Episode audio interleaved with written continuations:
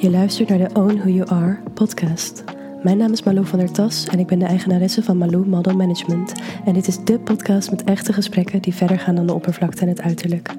Levensverhalen, authentieke personen en inspiratie om dicht bij jezelf te blijven. Laat je meevoeren op deze reis naar meer verbinding, liefde en positiviteit.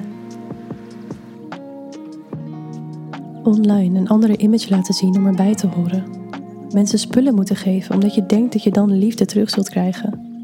Gepest worden en niet van jezelf houden. Als meisje van acht ineens in Friesland komen wonen vanuit Nigeria.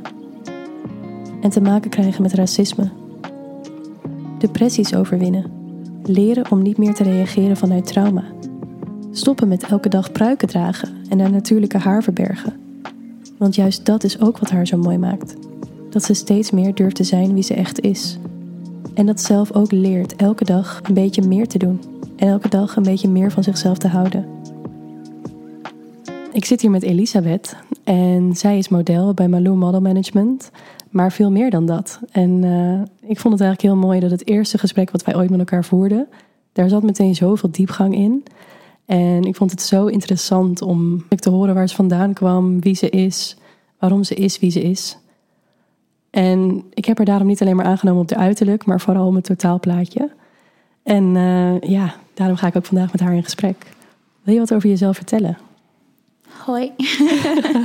Hoi, ik ben Elisabeth. Ik ben uh, ehm, 22 jaar. Ik kom uit Nigeria, maar ik woon sinds mijn achtste nu in uh, Nederland. Ik uh, woon hier met mijn ouders en mijn broertje. En recent ook verhuisd naar Amsterdam. En uh, nu ben ik hier. Hoe vind je het? Uh, verhuis naar Amsterdam. Mm Ja, het is, uh, het is nieuw. Het is heftig. Het was heel veel, ja, heel veel gevoelens kwamen erbij kijken. Tuurlijk ben je blij om te verhuizen en zo'n grote stap te zetten en toch wel onafhankelijk worden. Mm Ik was zo ehm, trots op je. Dankjewel. Maar um, er kwamen echt veel meer. Er kwam echt veel meer bij kijken wat ik eigenlijk niet had verwacht. Ehm, maar nu, ik begin een plekje te vinden. Ik begin um, een routine te krijgen in mijn dag. Ik ben nu ook ehm, werkzaam bij H&M. En ja, het voelt eigenlijk best wel goed om gewoon een eigen plekje te hebben. Het heeft wel heel veel met je gedaan natuurlijk. En daar hebben we ook wel wat contact over gehad de afgelopen tijd. Wat dat met je doet. En ik denk dat heel veel mensen ook onderschatten wat het eigenlijk inhoudt om voor het eerst op jezelf te gaan wonen. Naar een totaal nieuwe stad te verhuizen. Ja. En het is dan, dat is een beetje een aanname. Maar veel mensen kijken natuurlijk toch naar jou als iemand die het allemaal wel onder controle heeft. Iedereen was altijd al verbaasd dat je uit Friesland kwam. Ja, Iedereen dacht, hoe dan? Jij komt toch gewoon uit Amsterdam of Rotterdam of waar dan ook. Toch niet Friesland? En op het moment dat jij dan een stap zet, het is voor jou een hele grote stap. Maar klopt het dat er veel mensen dan daar een beetje aan voorbij gaan? Dat ze denken van, jij hoort hier gewoon? Ja, en ik krijg altijd wel het gevoel dat mensen niks minder van mij verwachten. Ze kijken naar me en denken, oh, alles wat ze doet is al groot. Dus ja, ik ben het wel een beetje gewend van haar. En ehm, dat ik het allemaal, zoals je al zei, allemaal wel onder controle heb. En allemaal wel, weet je, ik had ook in drie dagen of zo had ik een plekje. Ik had het echt, ik had het online gezet. En iedereen had het zo gedeeld. En drie dagen later had ik een plekje. In Amsterdam, waar mensen gewoon die in Amsterdam wonen, nog steeds geen plek kunnen vinden. Dus ik was echt mindblown. En ook dankzij jou natuurlijk had ik een plekje gevonden. En uh, ja, ik, ik denk dat ze soms nog wel eens verrast zijn, maar meestal denken ze van, oh ja, zij heeft het allemaal altijd wel goed geregeld. Dus uh, ik ben niet verbaasd. Hoe komt dat? Um, ik denk dat ik een high standard voor mijzelf heb, waardoor ik zo'n mentaliteit heb van go big or go home. Ja, en uh, dat heb ik een hele lange tijd ook um, uitgestraald op Instagram. Dus uh, voordat ik zeg maar de soort content die ik nu post, um, posten, um, was ik vooral bezig met showing people how good I'm doing en dit en dat. En ik had gewoon een heel hoog standaard voor mezelf. En mensen die me al best wel lang volgen, hebben dat natuurlijk, denk ik, um, onthouden. So they also know that she only goes big or goes home. Mm. En daardoor verwachten ze niks minder. Was het echt wie je was? Of was het wie je liet zien? Ik denk beide. Ik denk dat ik... Um, ik was ook zo. Ik, ik, I didn't settle for less. En ik zou er ook alles aan doen. Ik had... Soms had ik echt, soms had ik echt momenten. En laat me een voorbeeld noemen. Ik weet nog toen ik voor het eerst um, een iPhone kreeg. En niemand anders had een iPhone. En ik had, volgens mij had ik maar 5 euro op mijn, spaar, op mijn rekening toen. Hoe oud was ik? En ik zou er alles aan doen om een iPhone te krijgen, zodat ik gewoon kon laten zien van, nou, I'm part of the big girls or whatever, whatever. I don't even know what I was thinking. Maar um, ik liet het wel altijd lukken. Ik weet niet hoe, maar het lukte me altijd. Als ik I could always afford things that I could actually not afford, or I could always do things I could never really do, mm-hmm. if you think about it. Maar ik liet het gewoon wel lukken. So, I don't know. It, it, was, it was me, but it wasn't, because I couldn't afford it, but I did make it happen. Maar wat voor gevoel zat daaronder? Waar kwam dat vandaan? Um, ik begrijp me niet verkeerd. Het is iets waar je aan de ene kant natuurlijk trots op kan zijn. je, je mhm. bereikt het. Maar komt het dan vanuit een gevoel van vanuit jezelf? Dat jij dat echt belangrijk vond, dus daarom hard werkt en het toch voor elkaar krijgt? Of ook ergens een kant van dan horen, want ik hoor je ook iets zeggen van dan hoorde ik erbij. Of dan yeah. part of the big girls. Of weet je, dat, dat stukje, dat, daar, daar hoor ik eigenlijk al heel veel in van toch gericht op de buitenwereld misschien. Ja, het was ook heel erg gericht op de buitenwereld. Ik wilde heel erg sociaal, socially accepted worden. Um, ik wilde erbij passen. Ik wilde um, ja, een beetje geforceerd gewild zijn of geforceerd vrienden maken. En um, ik deed dat jammer genoeg altijd op de materialistische manier. Dus de nieuwste schoenen, de nieuwste kleding, nieuwste telefoons. And I always thought that that was the only way I would be able to make friends or be accepted by others. Sorry als ik switch van Engels naar Nederlands. Maar ik, ik had je van tevoren al aangegeven dat het soms uh, automatisch gaat. Dat je daar ja, iets meer zoekende in bent. Maar dat maakt niet uit. Ik denk dat de meeste, dat ik, ik volg in ieder geval. en hopelijk mensen die luisteren ook. En uh, ja, voor mij gaat het vooral om dit gesprek. Ik, ik vind dat jij moet op je gemak zijn. Jij moet gewoon kunnen zeggen wat je wil en je kunnen uiten. Of het in het Engels of het Nederlands is, dat maakt voor mij niet uit. Ik vind het waardevol wat je deelt al. Ik hoorde dus heel erg in terug materialisme. Ja. Ja. Maar niet omdat het per se jouw waarde is. Nee, ik ben echt niet een materialistisch persoon.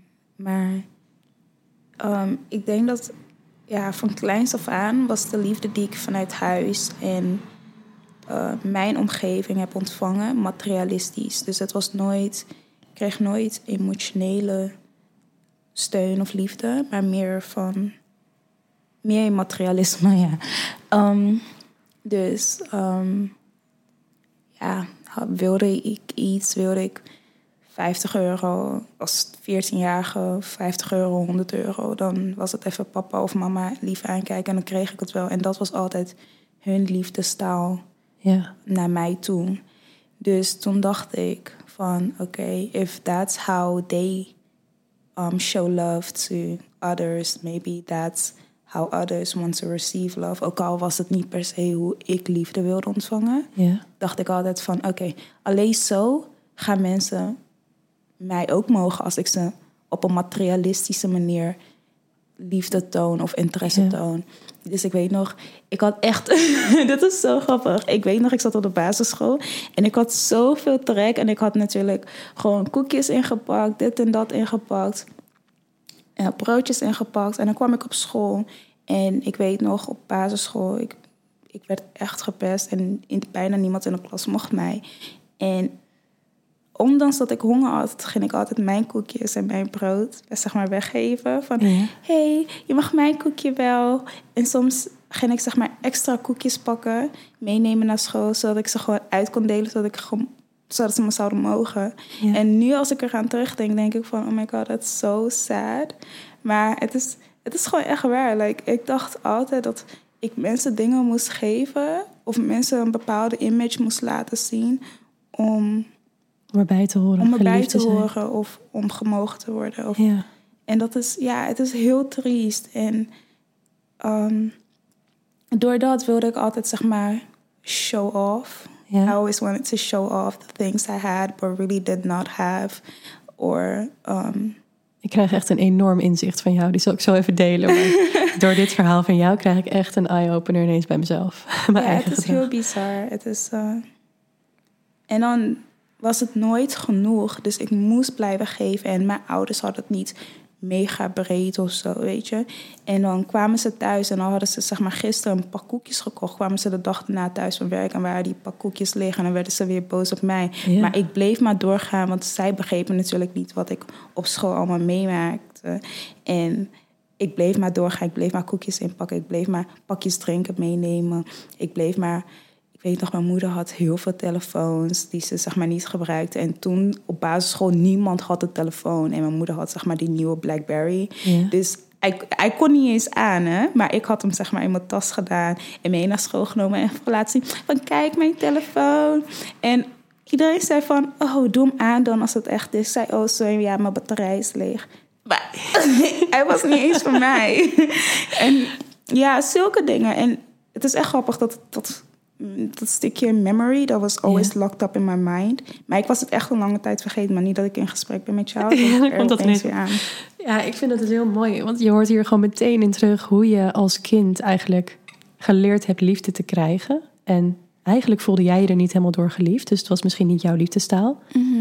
Maar toch ging jij die taal leren spreken Ja, naar de mensen om je heen. Om ook maar geaccepteerd te worden of erbij te mogen horen. ja, Dat is een heel interessant proces. En terwijl ik jou, jij zegt dat jij dit nu ineens herinnert doordat we in gesprek zijn. ja. Ik luister naar jou en ik besef me ineens, ik heb dit gedrag ook gehad. Maar op een heel ander vlak. Nou ja, eigenlijk hetzelfde, maar ik denk vanaf een andere plek. Ik heb op de basisschool ook altijd dit soort dingen gedaan, maar dan anders. Mijn, mijn moeder pakte gewoon mijn eh, een eten in. En wij hadden iemand op de basisschool waarvan we gewoon wisten, die had niet zoveel. Was gewoon echt een arm jongetje. En die had bijna nooit wat mee. Dus ik gaf altijd mijn eten aan hem. Elke pauze, zeg maar weer, dan had ik gewoon het aan hem gegeven. En mijn moeder die vroeg op een gegeven moment aan me... Ja, waarom heb je steeds zo'n trek als je thuis komt? Want ik geef je toch genoeg mee? En na een tijdje durfde ik haar te vertellen van... Ja, ik geef het ook altijd aan... eh, nou, ik zal zijn naam maar even niet noemen. maar ik geef het ook altijd aan hem. En ehm, ja, want die heeft niet zoveel. En dat raakte haar toen zo dat ze er gewoon ook... Ja, dat raakte haar. En ze gaf vanaf dat moment altijd meer mee. Omdat ik hem dan kon helpen. Doordat hij dan ook wat had.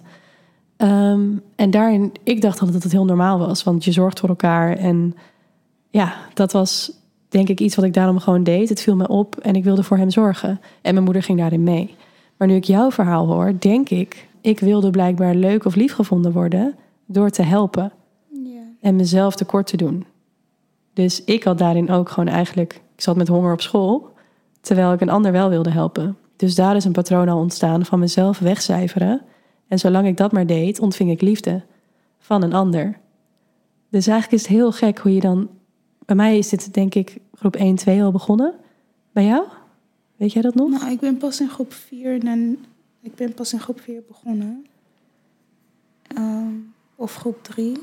Maar daar begon het inderdaad. Maar weet je, ik zat eerst, zeg maar, je hebt Grauw. Grauw is een dorpje in Friesland. Ja. En daar zat ik eerst op school voordat ik naar Leeuwarden verhuisde. En nou, Gouw is best wel een klein dorpje. Dus eh, hier was het ook best wel, hier was het eigenlijk ook wel zo uitgelopen. Maar daar had ik wel vrienden. Het blijkt dus, of na, na mijn ervaring blijkt het dus dat je in een dorpje sneller geaccepteerd werd. Wel? Ja, het klinkt heel gek, maar ik werd daar sneller geaccepteerd. Ik had ook vrienden. Ik speelde veel buiten.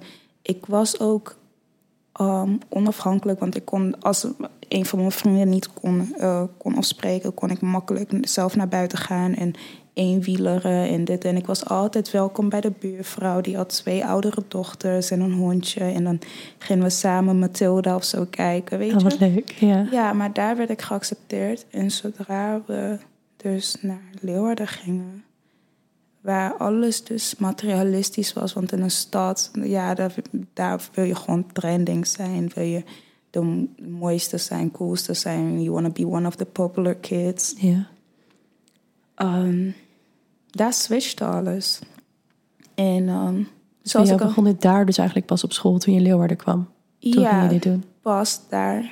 Ja, ik heb natuurlijk genoeg meegemaakt in Grauw, zoals met Zwarte Piet. En Sinterklaas was het van... oh ja, wil jij niet een keer Zwarte Piet spelen? Je hebt al zo'n mooie donkere huidskleur. En toen destijds zag ik van oké. Maar nu als ik eraan terugdenk, denk ik van oké, ja, duidelijk. Um, next. Maar um, het begon... Nou ja, nee, dit moeten we niet even snel opzij zetten. Dit is voor mij echt een heel, ja, een heel belangrijk punt. Al helemaal, we zitten hier toevallig net voor 5 december weer. Ja. um, dus ik denk dat het helemaal niet iets is waar we even snel voorbij moeten gaan. Het is denk ik heel belangrijk dat jij ook vanuit jouw ervaring ruimte krijgt om te mogen delen van... Jij was zo jong, eigenlijk net in Nederland ook. Mm -hmm. En heel nieuw, wat voor ons in die tijd de mooie traditie was. Bullshit. Maar jij kwam daarin en eigenlijk... Net vertel je erover dat het wat met je deed. Maar ik hoor ook eigenlijk bijna direct daarna dat je alweer denkt... Oké, okay, ja, weet je, laat maar en door. Ja, dus, ik, uh, ja. ik vind het. Ik kan erbij stilstaan en het beseffen, maar ik, ik was zo jong. En toen destijds besefte ik het zelf niet helemaal.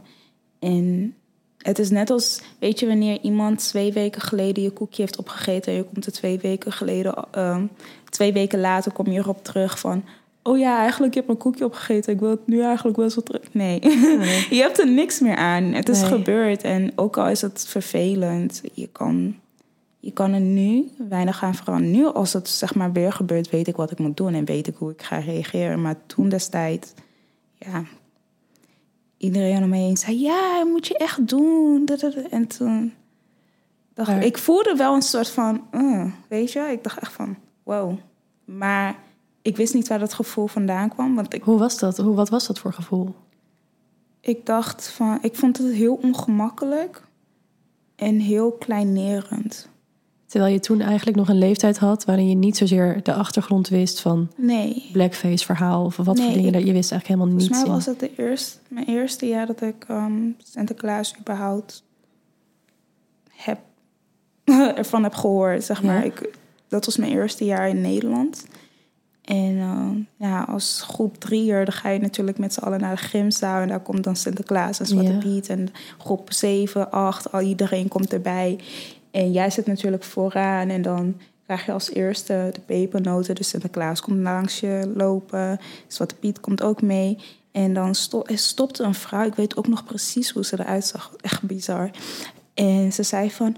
Nou, wil jij niet volgend jaar uh, Zwarte Piet spelen? Je hebt al zo... En ik dacht echt van... In, ik, wist, ik, wist, ik wist niks van achtergrond. Ik wist niks van hun bestaan af. Ik had ze net pas ontmoet. Maar ik voelde toch wel iets van... Wow. Ja. Mm -mm, this doesn't feel right. This does not feel right. Maar ja, ik, ik kon het niet heel goed plaatsen. En juist omdat iedereen om me heen het zeg maar zo, het zo ging supporten en hypen, dacht ik van, oh oké. Okay. Maar zelf voelde het niet goed. En uh, ja, nu dat ik ouder ben, besef ik toch gewoon meer van, oké, okay, dat was een, nou. Nee. Was het ook echt een hele witte school? Ja, yeah, I was the only black kid in the whole school. Maar daarom dacht ik dus van, ik hoor heel veel verhalen over, weet je, dorpjes die buitenlanders pesten of wegpesten. Da, da, da, da. Maar ik werd voor mijn gevoel, misschien was ik ook gewoon heel klein dat ik niet besefte wat mensen om me heen wel niet van mij dachten. Maar ja. ik dacht toen destijds dat ik geaccepteerd was. Ik, wist ik weet nog wel dat ik soms wel eens de clown van de klas moest spelen om zeg maar leuk gevonden te worden. Maar it was not as bad as it was in Leeuwarden. Ik had wel gewoon mensen om mee te spelen. En echt heel leuk. Ik had heel veel jongensvrienden en dan kwamen ze aanbellen. Hoi, mag Elisabeth buiten spelen? En dan gingen we met z'n allen naar de speeltuin of voetballen. En ik voelde me, e- het voelde echt alsof ik vrienden had. En ja, ik heb ze nu, denk ik, ook weer gevonden. Ik heb, ik heb een paar van ze weer gevonden op, ehm, op Instagram. Maar ze zijn Van die tijd. ja, maar ze zijn not the same people I remember. Ze zijn natuurlijk Ja. nu ook ouder en da da da da da. Tuurlijk, iedereen ontwikkelt ook. Maar Ja, precies. Ja. Ik had wel een beste vriendin uh, toen destijds in groep 3 en 4. En haar naam was Isa. Ik ga het gewoon zeggen, want ze vinden het waarschijnlijk vet leuk dat ik haar benoem. maar ik weet nog, toen, toen, ik, uh, toen mijn moeder tegen mij had gezegd dat we gingen verhuizen... had ik een vriendenboekje gekocht, zodat iedereen erin kon schrijven. Maar zij had er niet in geschreven... Ik weet niet meer waarom of wat de reden was, maar ze had er niet ingeschreven, dus ging ik het voor haar invullen. Dus toen had ik, nou, Isa, telefoonnummer wist ik toen destijds niet, dus ik had maar, ik ging het elk jaar ging ik het aanpassen naar mijn moeders nummer. maar ik ging het altijd bij me houden van, oh ja, ze heet Isa, oh ja, ze heet Isa. En ik heb daar echt heel lang aan vastgehouden toen ik in Leeuwarden kwam wonen, want in Leeuwarden dacht ik van, oké, als Isa en ik ooit, elkaar ooit weer zien um, voel, voel ik me niet zo alleen meer. En dan heb ik weer een vriendin. Dus volgens mij, Wow. heb, ik, ja, volgens mij heb ik ook echt pas op mijn 16e, 17e die vriendenboekje weggegooid. En heel toevallig ging ik toen... um, had mijn moeder me toen ingeschreven voor volleybal. En haar vader gaf volgens mij daar les um, aan een team. Niet per se volleybal, volgens mij basketbal. Of haar broer speelt basketbal, een van de twee. En toen zag ik haar daar en ik dacht... Ben jij? En het was echt een, was echt, ja, het was echt een uh, momentje. En, uh, maar we zijn nooit weer zulke vriendinnen geworden. We zijn wel gewoon cool. Maar mm. ik, uh, ik heb me daar zo lang aan vastgehouden. Omdat ik dacht, oké, okay, dan ben ik toch niet zo eenzaam. En dan weet ik dat er iemand ergens op deze wereldbol ja, als vriendin ziet. Ja. ja. Want daar hoor ik dus eigenlijk in dat jij je helemaal niet welkom voelde in Leeuwarden. Nee, nee. Hoe kwam dat? Um, ik ging eerst naar een school genaamd Montessori. Dat ze hebben het nu ook dichtgegooid of bij een andere school toegevoegd, ik weet niet meer. Maar um, daar begon het echt heel erg. En um, ik kan me daar echt niet veel van herinneren, omdat het echt een zwart gat is. Het was echt een hele donkere periode voor mij. Ja. Um, en, um, en naast dat ik niet. Um, naast dat de meisjes in de klas me niet mochten, ik weet niet waarom, mochten de jongens me ook niet. En dat was ik echt nooit gewend. Ik wist altijd wel van meisjes die zijn wat moeilijker en koppiger en kattiger. Herkenbaar. Maar de jongens daar, die waren ook niet heel aardig. Ik weet nog, na school gingen ze met de fiets zeg maar, over mijn voet heen rijden en zo. Het was echt... Ja. Ja. En, uh, en ja, het, ik durfde het nooit tegen mijn moeder te vertellen, want ze was toch nooit thuis. En zoals ik al zei, emotionele liefde was zeg maar niet echt een ding nee. thuis. Emotionele liefde is ook in die zin dat je je verhaal kwijt kon of ja, troost precies. kon krijgen als je daar behoefte aan had. Ja, en dat was niet echt een ding thuis. Dus um, ja, en ze hadden een keer, ik had het gehoord per ongeluk, maar ze hadden een keer een plan om, zeg maar, om mij zo boos te maken in de klas dat ik zeg maar helemaal boos was. Volgens mij had een meisje in de klas me verteld, omdat ze het uiteindelijk best wel zielig vond voor mij. En toen zei ze van, ja, de anderen hebben een plan om je heel boos te maken, zodat je, zodat je echt heel heftig gaat reageren en dat er dan net een docent binnenloopt en dat je van school wordt gekikt. En ja, nu dat ik eraan denk, denk ik echt van, wow, I didn't even do anything to you. En, en het is gewoon... Hoe heb jij gehandeld toen? Wat ben je gaan... Ja, want je kon dus Ik niet thuis het- praten. Ik weet het niet, want ik kan me er niks meer van herinneren. Ik herinner me kleine stukjes, maar ik weet nog wel dat mijn moeder op een dag achterkwam dat ik zo erg gepest werd. en ze had volgens mij toen nog haar pyjama aan. En toen is ze echt gewoon in haar pyjama heeft ze mij meegesleept naar school. Want mijn school was toen nog echt om de hoek. Ja. Heeft ze me meegesleept naar school. En uh, toen heeft ze echt tegen die docenten daar geschreeuwd. Want ze zag natuurlijk de, um, scratches, um, de littekens op mijn voet, van dat ze over mijn voet heen gingen fietsen en zo. Dus ook die momenten heb jij eigenlijk alleen doorgemaakt. Het was niet dat je dan thuis kwam en dat ze dat zag of merkte of dat je daar al over sprak? Nee. Nee. ehm, Alleen dat moment dus. Dat, ja, maar ze was er per ongeluk achter gekomen. En ehm, ja, daar had ik gewoon echt geen leuke herinnering. Ik denk dat ik me daarom niks meer herinner van die tijd.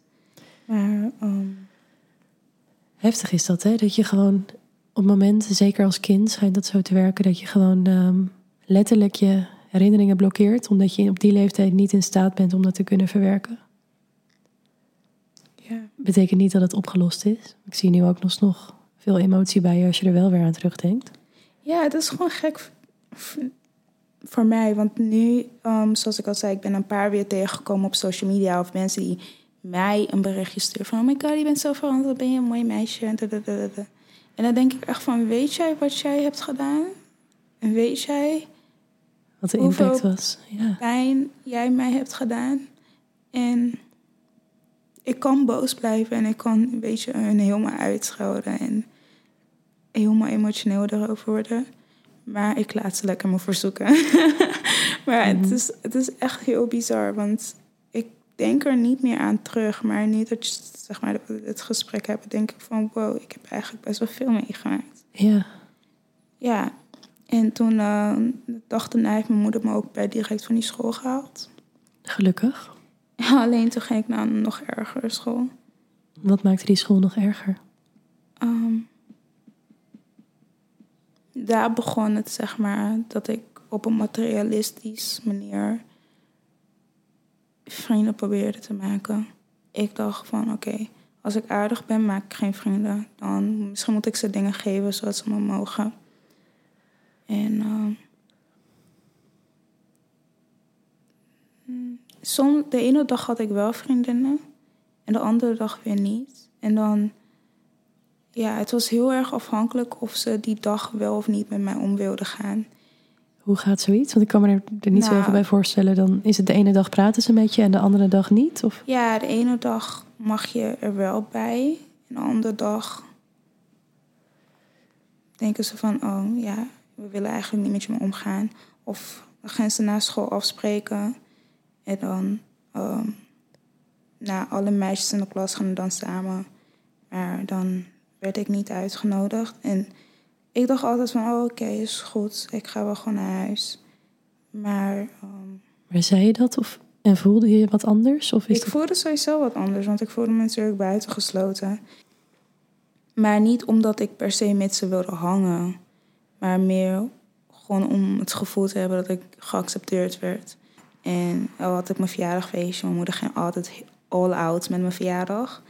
En dan mocht ik natuurlijk klasgenoten uitnodigen en dan kwamen ze niet opdagen. En dan is het toch wel zo'n schaamtegevoel. Zo. Ik vind het echt heel erg om te horen dat je dat hebt moeten meemaken. Ja, dat is ook echt een periode waar ik echt meerdere keren tegen mijn moeder zei dat ik terug wilde naar Nigeria. Ja, ik denk, dit is, ja, dit is gewoon een verhaal wat ik volgens mij mijn vriend zelfs niet weet. Want ik, ja, ik vertel het gewoon niet. Maar het is echt een hele donkere periode. Ik voelde me ook donker. Mijn energy was heel different. Um, Hoe oud was je in deze tijd?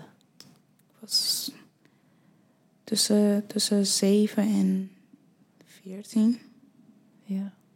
En, het is echt een zwart gat geweest. Ik weet nog dat ik ook gewoon zwart voelde van binnen. Ja. Ik weet niet of je dat kan inbeelden, maar gewoon alles om je heen is gewoon donker. Wolken zijn grijs. Er is gewoon geen zonlicht. Er is niks. Ook Ja. al is het zomer. Je, je- Je voelt het niet. je voelt het niet. Ik kan de zomer die de- toen destijds niet eens meer herinneren. Like, everything was just darkness. En um, Zou je het als een depressie omschrijven? Als je er nu op terugkijkt, als kind heeft iets natuurlijk Ja, niet echt een naam. Maar tuurlijk. Ja. Ik denk ook mensen, ouders vooral, onderschatten dat erg. Want ik weet nog van Mom, ik zei het nog tegen mijn moeder van... Mom, I'm going through a lot right now. Ik, weet je, als, als negenjarige sta je daar en zeg je... Mom, I'm going through a lot right now. En dan zei ze... What kind of stress do you have at this your age? And I'm like... Maar daar zit het hem al in, hè? Jouw gevoel wordt meteen weg, ja, het wordt weggeschoven van je bent toch een kind. Ja, Kinderen hebben wat- geen problemen. Kijk eens naar mijn wereld. Ja, mijn wereld kent problemen. Dat was dus een beetje ook haar reactie. En nou, nou ik snap het wel, maar it, it was not that easy. En ehm, Nou ja, daar ontwikkelde jij waarschijnlijk al een patroon waarin je dacht, nogmaals de bevestiging. Oké, ik hoef niet naar mijn moeder te gaan met mijn gevoel. Want haar problemen zijn toch al groter. Dus die van mij doen er niet toe. Ja. Dat betekent niet dat jij ineens de zon wel weer zag schijnen. Het werd misschien Ja. alleen donkerder. Toen destijds waren mijn moeder en ik ook geen beste vriendinnen. Nu kan ik haar inderdaad bellen en gewoon dingen vertellen. Ja. Maar volgens mij was ik toen ook te jong om zo'n band met haar te hebben. Ik weet niet wat het was, maar ik hoopte... Ik, ja, het, alles was gewoon donker. Ook mijn relatie met mijn ouders was gewoon... Alles was donker. En ik dacht altijd van... Oké, misschien komt het door mijn leeftijd. En wanneer ik ouder ben, worden we wel vriendinnen. En dan heb ik wel een goede band met haar. Nu heb ik dat inmiddels. Ja. Maar ehm, ja, het was heel veel donker. Ik kwam ook altijd thuis en dan ging ik natuurlijk, natuurlijk ging ik altijd naar mijn kamer, straight to my room. Ging ik de gordijnen dichtgooien. Mijn hele kamer was pikzwart. hè. Het was gewoon alsof het nacht was. En dan ging ik daar gewoon de hele dag in zitten, na school. En verder deed ik niks. Je ging alleen maar zitten. Ja, maar ik denk dat, dat ik me daarom gewoon ook niks meer herinner van die tijd. Het was gewoon, alles was gewoon zwart. Buiten, Ja. binnen, alles was gewoon zwart. Wat maakte dat je dacht, ik wil terug naar Nigeria? Omdat daar wel de zon scheen en daar wel licht was. En Liefie. En ehm, daar werd ik niet gepest. Daar was ik de slimste meisje in de klas. Daar had ik heel veel vriendinnen. Daar wilde iedereen gewoon met me hangen. En niet omdat ik iets had of omdat ik iets kon geven, maar gewoon omdat ze me mochten. Of omdat ze naar me opkeken, omdat ik de beste cijfers had. Of misschien gewoon om wie je was. Of gewoon om wie ik was, inderdaad. En daar was ik. Ik, ik ben van kleins af aan, mijn moeder zei me dat ook al. Toen ik een baby was, mocht niemand me vasthouden. Ik hield er gewoon niet van. Ik hield niet van mensen. Ik wilde niet de hele dag om mensen heen zijn. Ik wilde niet vastgehouden worden. Ik wilde niet aangeraakt worden. Je kon me misschien lokken met een lolly of een snoepje of zo. Maar dan nadat ik mijn snoepje had, was ik ook per direct weer weg. Ja. Ehm, Nederland heeft dat echt omgegooid. Ik, ik, ik heb echt out of my comfortzone moeten stappen. Ik moest naar mensen toe stappen terwijl ik echt het liefst van mensen wegblijf. Dat merk ik, dat zie ik nu ook weer terug in mezelf hoor. Dat ik, ik kan echt dagen, maandenlang alleen zijn. Ik hoef echt niet elke dag met jou te appen of elke dag iemand te spreken. Ik, ik wil liever zelf alleen naar de stad. Ik wil liever zelf even, weet je, Ik ken het wel. ik, Maar dat is wel grappig, want volgens mij ben jij ook best wel een extraverte introvert. Ja. Want dat, daar ben ik bij mezelf ook pas niet heel lang geleden achtergekomen. Dat ik altijd dacht van, hoe kan het dat ik heel erg die ruimte voor mezelf nodig heb. Graag alleen ben. Nou ja, het prima vind om niemand te spreken.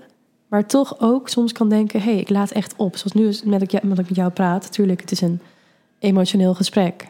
Ja. Maar het geeft me wel heel veel energie, omdat ik het zo mooi vind om hier met je over te kunnen praten. Ja. Dus ik merk wel, dan, dan loop ik niet leeg. Dus een echte introvert, die zou dan helemaal leeggelopen zijn.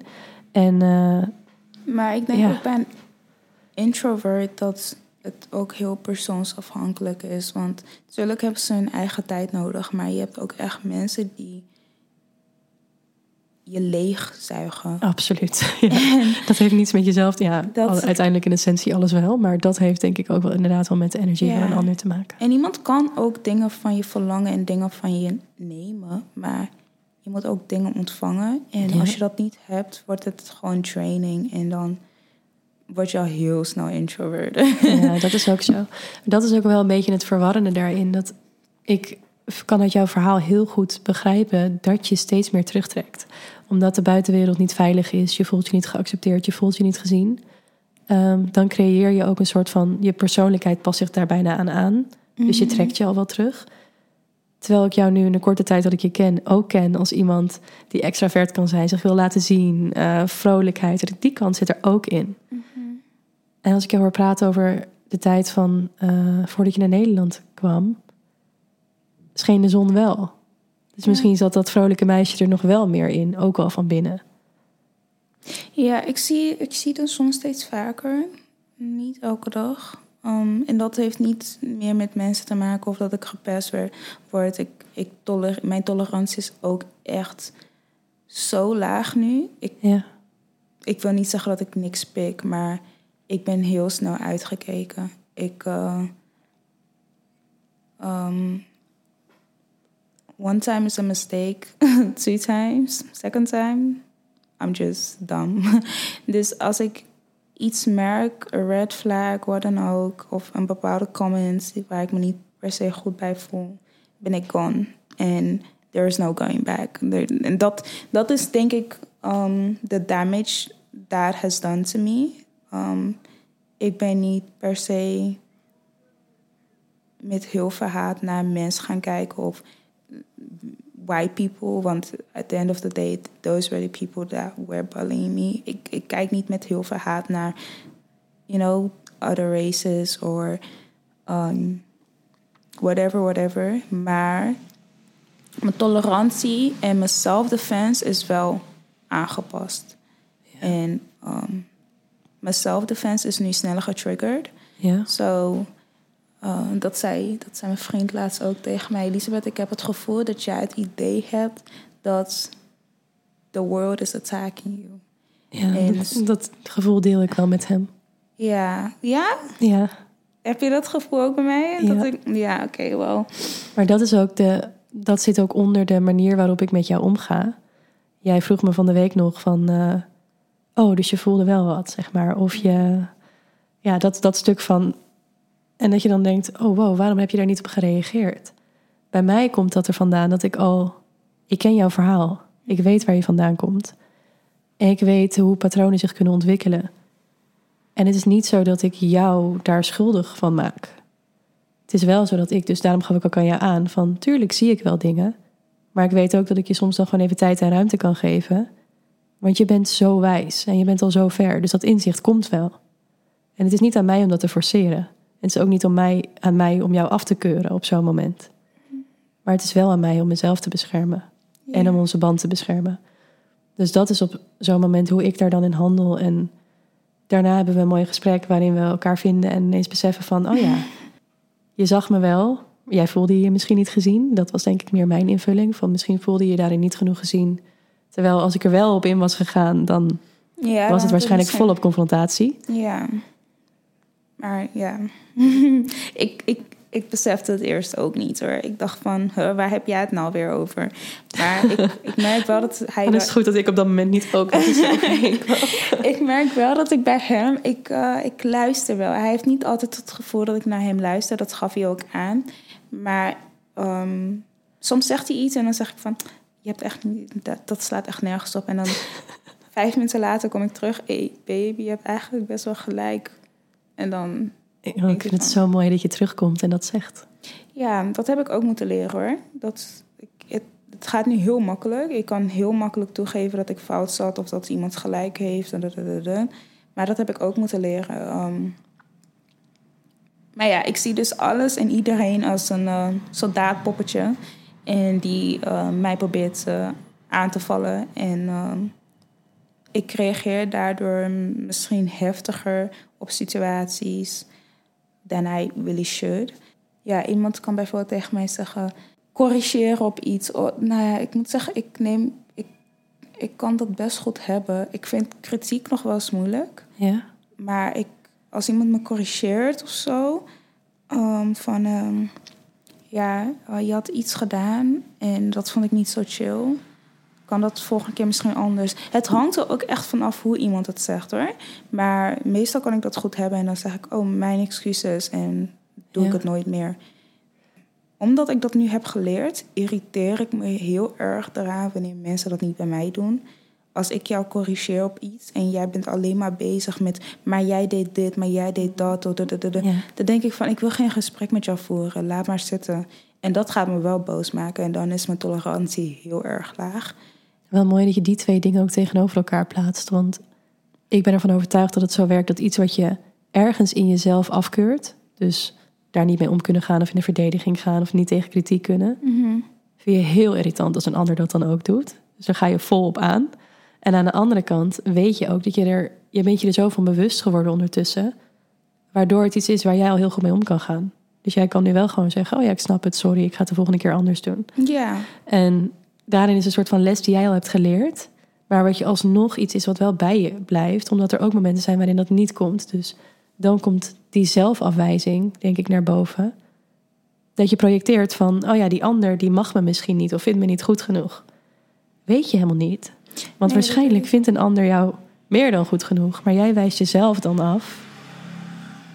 Wat een soort van pijnreactie veroorzaakt. En meteen de ander wegduwen of afwijzen of op afstand houden. ja, ik, ehm, ja, zoiets. Ik, ik word niet, ja, ik word niet snel boos. Dat is ook een lie. nee, ik, ehm, Het is een heel irritant vliegje hier. Ga weg. Ik, ehm, ik kan heel slecht tegen onrechtvaardigheid. Dus als jij mij corrigeert, en dit zeg ik ook heel vaak tegen mijn vriend. Als jij mij corrigeert op iets, wil ik jou nooit van je leven precies datzelfde ding, ding Ja. zien doen. Ja. Dat is echt hoe je me.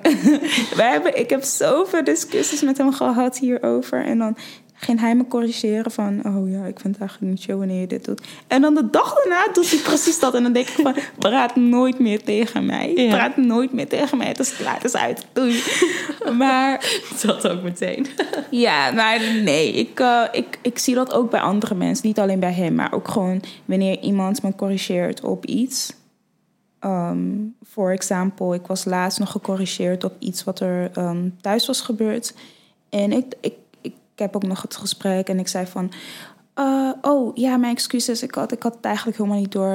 Ik zal er volgende keer op letten en dan... eh, Ik zorg er gewoon voor dat het nooit meer gebeurt. Nu doen hun precies hetzelfde. En iets in mij wil boos worden en echt gewoon heel petty zijn. En ook gewoon een foto ervan maken en een groepsapp gooien van... hey, ehm, ik vind het eigenlijk helemaal niet chill. Maar dan denk ik van... Je zit al meteen in zo'n ongezonde dynamiek dan. Hè? Dat je gaat terugdoen wat je eigenlijk niet wil dat bij jou gebeurt. Maar dan, Ja, precies. Ja. En dan wil ik eigenlijk zo petty zijn dat ik gewoon ook hun ga corrigeren van... sorry, maar ik was laatst gecorrigeerd op dit. Waarom is dit? Waarom doe jij Ja. dit nu ook? Dat is echt... terwijl je eigenlijk niet zo wil zijn. Hè? Dus Terwijl dan zie je jezelf van die dingen doen zijn. waarvan je echt denkt... Oh, waarom Alsof- ben ik zo? Maar het zit er ook in. Maar je, je, ja, Waarom, waarom wil ik dit? Ja. Like, Maar het is, ik doe het niet eens uit boosheid. Ik doe het Nee. gewoon uit pettiness van... Oh, jij wil mij corrigeren? Let me Ja. correct you. ja. Maar nee, ik heb het uiteindelijk niet gedaan. Mm, dankzij mijn vriend, niet dankzij mij. Maar ehm, dat zijn wel echt momenten waar ik heel slecht tegen kan. En dat heeft inderdaad dus met ehm, tolerantie, maar ook ehm, rechtvaardigheid te maken. ja. Waarom mag jij iets wat ik niet mag? Waarom doe jij iets wat ik niet mag doen? Het is ook heel logisch, denk ik. Ja, op het moment dat je gewoon zoveel situaties hebt meegemaakt waarin het gewoon niet rechtvaardig was. Er was geen reden waarom er verschil was. Het is gewoon, er was geen goed argument voor. Ja, Dan kun je het voor jezelf niet goed praten. Dus dat blijft denk ik gewoon in je leven terugkeren. Van, kom niet bij mij aan met iets wat gewoon onzin is. Waar gewoon helemaal geen reden voor is. Dat, hou het lekker bij je. nou, ja Zorg dat je zelf maar perfect bent. Ga lekker jezelf perfect zitten zijn. En eh, Exact. bye. Ja, dat hoor ik er dan wel heel erg in terug. Dat je daarin gewoon... eh, Ja. ja, dat... Nee, ja, ik vind het eigenlijk wel logisch. ja, maar Het is niet handig voor jezelf misschien hoor. Maar het is wel... Ik vind het niet een raar patroon of iets. Ja, ik ben, ik ben heel blij met zeg maar hoe ik ehm, waar ik nu ben. Niet, ja, ik ben, eh, ik heb veel meegemaakt. Ik, ik, mensen, er zijn genoeg mensen die veel hebben meegemaakt. Ehm, maar ik heb ook veel meegemaakt. En ik weet dat mijn situatie ook heel anders had kunnen lopen. Ik had misschien kunnen gaan experimenteren met drugs of alcohol. Ik heb tot de dag van vandaag nog nooit drugs gebruikt. Ik drink geen alcohol. Dus ik denk dat ergens had ik dit mee moeten maken. Moest ik bepaalde dingen leren. Want ik was ook heel naïef. Ik zag de wereld als een, weet je, als een fairy tale. Um, Op welke leeftijd? tot de dag van vandaag nog steeds. Ik, Ik heb maar. ik, ik, denk, ik denk echt dat ik in een sprookje leef. Ik denk echt dat, je wel, everything has a good ending. And I will live a happy ever after. Maar vind jij dat we dit kwijt moeten raken? Want ik heb dit ook. En dan denk ik, ik ben eigenlijk elke dag blij dat... Dat ik dit heb. Ja, Maar ik vind niet, ik ga het ook niet kwijtraken. Ik blijf het voor altijd houden. Maar ik denk dat, ja, ik geloof in God. Dus ik denk dat God me ook een stukje realiteit mee wilde geven. Wil je me daar wat meer over vertellen? Want ik vind dat dus heel mooi dat. ehm, nou ja, ik ben niet gelovig opgevoed. Ja, En ik vind het daarom juist heel mooi om van jou wel te horen wat. Ja, wat heeft het jou meegegeven? Want jij geeft hier heel duidelijk aan dat het een belangrijk punt voor je is. Nou, het is een heel raar. Ik heb echt een hele rare on- en off relatie met God. Ehm, vooral nu. Maar toen destijds, nou, wat ik dus al zei, ik zat echt in een zwart gat. En het was ook, was ook echt een tijd waar ik alleen maar nachtmerries had. En ook gewoon dezelfde nachtmerries over en over en over Ja. again. En ehm, alsof ze me iets probeerden te vertellen. Ik geloof daar wel in eigenlijk. vaak. Mhm. En ik, ik herinner me ze gewoon ook. Ik weet precies nog. Één één hele bekende was dat ik. Dat, volgens mij was het ergens in Moeras of zo. En er was gewoon een, een geest daar of zo. En elke nacht kwam hij terug om mij te achtervolgen. En het was een heel donker moeras. Dus ik wist ook niet waar ik naartoe liep. En ik was alleen maar aan het schreeuwen. En ik weet niet, maar dat was. When I say that was a black, everything was black. My dreams were black. My room was black. Outside was black. Ik kan me geen zon herinneren, niks. Everything was just black. En ik sprak nooit met God, nooit. Maar ik wist wel dat Hij er was. Ja. Ehm, ik heb vroeger voor dingen gevraagd wat ik nu begin te krijgen. Ja. Ehm, ik wilde mezelf altijd graag accepteren. Ik wilde los van mensen gewoon mezelf accepteren. En dat zijn dingen die ik hem vroeg. Ik vroeg hem ook een keer om langer te worden en langer haar en dit en dat. En dan had ik lang haar en dan ging ik het eraf scheren. Maar los daarvan, ik vroeg hem wel altijd om dingen. En ik kreeg het niet gelijk. En ik werd ook vaak wel boos op hem. Van, ik wil God geen hem noemen. Eh, ik werd altijd wel boos dat ik ze niet kreeg. En dan vier jaar later kijk ik naar mezelf en dan denk ik van... This is what I asked for. Why do I have it now? You know? Ehm, God Maar- vond dat je nog wat lesjes moest leren voordat je het verdiende waarschijnlijk. ik, eh, ik denk, dat dacht ik ook heel lang. En ehm, ik weet nu niet meer wat ik moest denken. Maar ik weet wel dat ik altijd wist dat hij er was. Ik sprak niet met hem. Met, ik zeg weer hem. Ik sprak niet, ik sprak niet met God. Oh, Ik had, ik had geen, you know, God and me time. Maar Maar niet bidden, niet... nee, niet bidden, Oké. niks. Niet mijn Bijbel lezen, niks. Ik ging wel mee naar kerk, maar ik heb geen idee wat ze daar zeiden. Want het, alles was gewoon zwart. En... ehm, Dus wel vanuit je opvoeding heb je het wel meegekregen. Ja. En kreeg je wel bijbelse verhalen te horen. Dat soort Ja, dingen. mijn, mo- dat- mijn moeder was Sunday school teacher. Dus zij gaf zeg maar bijbelstudie aan de baby's en de Ja. peuters en kleuters. En, ja, en ik was daar één van. Dus ik kreeg thuis mee, maar ik kreeg het ook op kerk mee. Ik kreeg het overal mee. Maar bij mij is het heel erg ehm, vervaagd. En daardoor heb ik nu echt een on- en off relatie met God. En ik merk wel dat nu ga ik weer met mijn vriend naar kerk. Dus nu is het van Elisa, kom we gaan samen bidden. Of Elisa, Ja. we gaan naar kerk. Of dit, dit, dit, dit. Dus Hoe zie jij God voor je? ik weet het niet. ik weet het niet. Ik, uh, iedereen heeft uh, maar een beeld en hun theorieën en dit en dat, maar ik heb geen beeld. Ik denk, zie hem niet als een persoon. Ik zie hem niet. Ik zie, ik zie geen, weet je, Nee. ik zie niks voor me. Ja, ik heb dat dus ook een beetje. Ik ben dan niet gelovig opgevoed, maar ik geloof wel zeker dat er meer is. Maar voor mij, als ik dan denk aan God, is het gewoon alles. Alles en niets tegelijk, weet je wel? Ja. Alles is energie. Alles heeft impact op elkaar. We zijn allemaal één. Ja, Dus als je het op die manier zou kunnen zien, zit het hem daar heel erg in. Ik vraag me dan dus daarin heel erg af als je wel echt opgevoed bent met het geloof. Of je daar dan heel anders naar kijkt.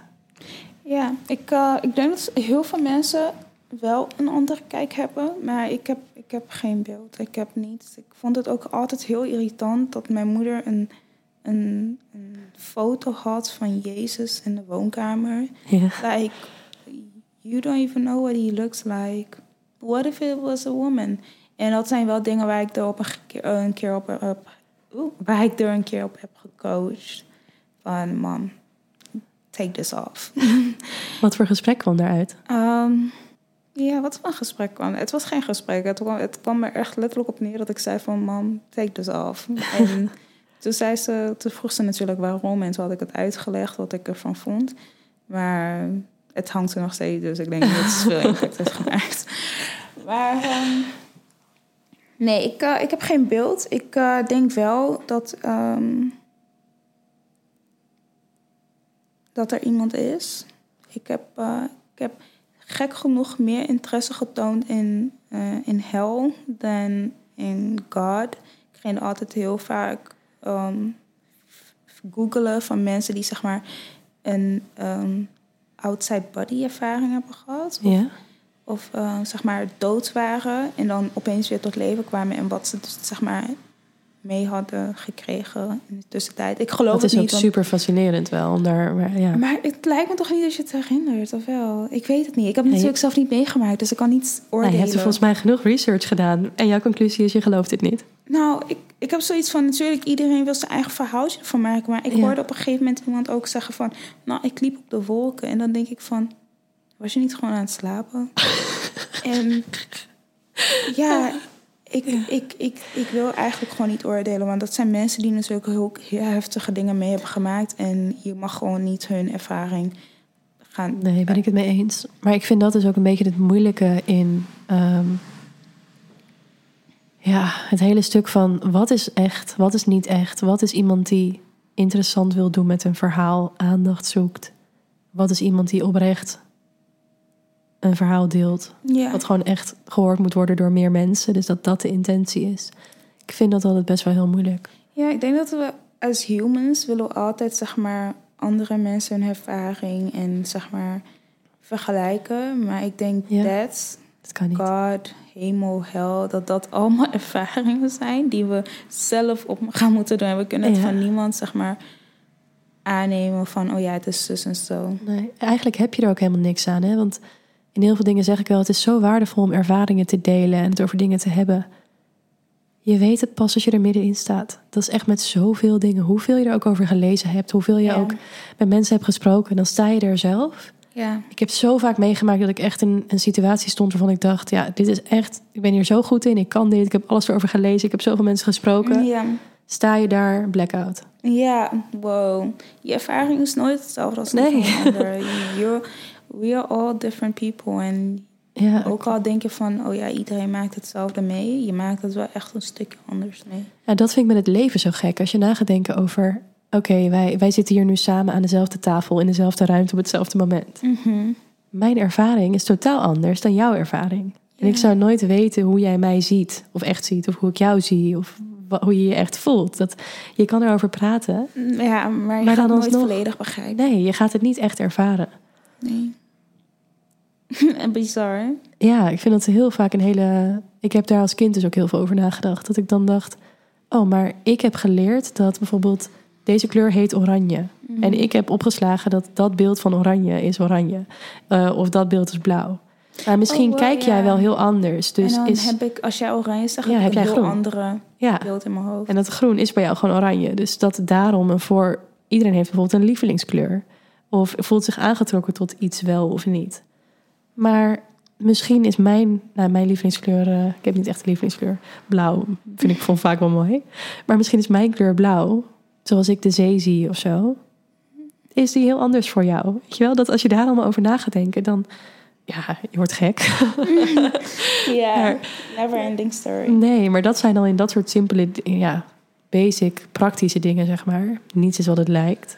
En niets is in te vullen voor een ander. Maar dat is al helemaal met jouw eigen invulling van hoe je je leven wil leven. Of wat je wel of niet leuk vindt. Of wat je hebt geleerd, wat je los wil laten. Weet ik hoe ver dat gaat. Je denkt een persoon te kennen, maar we kennen onszelf allemaal niet eens. Nee, dat is. That's exactly it. We don't even know ourselves. Ja. Ik vind dat soms nog wel eens eng hoor. En dat stuk dat hoe meer bewust je wordt. ehm, elke keer ontdek je weer wat van jezelf. Soms dingen waar je blij mee bent. Heel vaak ook dingen waarvan je denkt, had ik dit maar niet. Ja. Dat je dan weer los moet gaan laten of zo.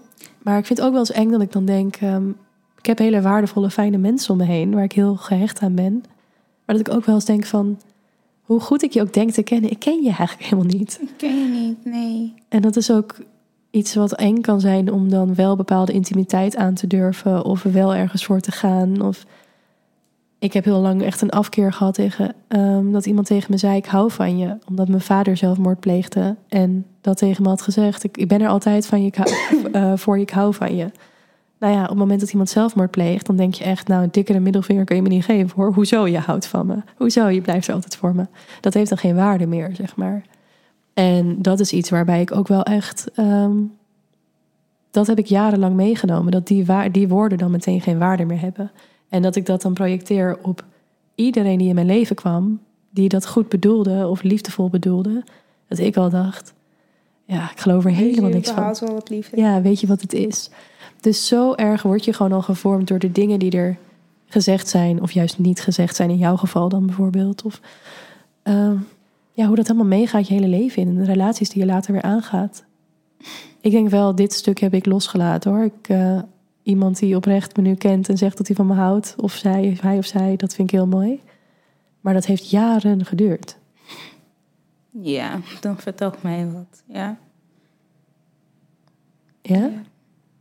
Ja, I love you zijn. ehm, nee.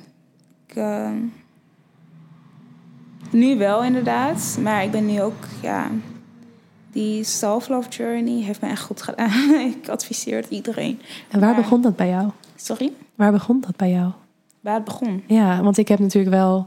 Het, wij kennen, hoe lang kennen we elkaar nu? Een paar maanden pas eigenlijk. Ja. Al gaat de tijd sneller dan het lijkt. Ja, maanden. Ehm, jij viel mij natuurlijk meteen op omdat ik jouw look prachtig vond. Met juist je natuurlijke haar. En echt, echt een powervrouw. Dat straalde je gewoon voor mij uit. En toen we elkaar spraken. Ehm, we hadden gewoon een, in ieder geval voor mijn gevoel een heel fijn open gesprek over van alles. Dat was ook wat ik echt dacht van we kunnen goed samenwerken. En ook omdat jij, ja, ik vind het heel mooi als ik naar jou kijk en luister.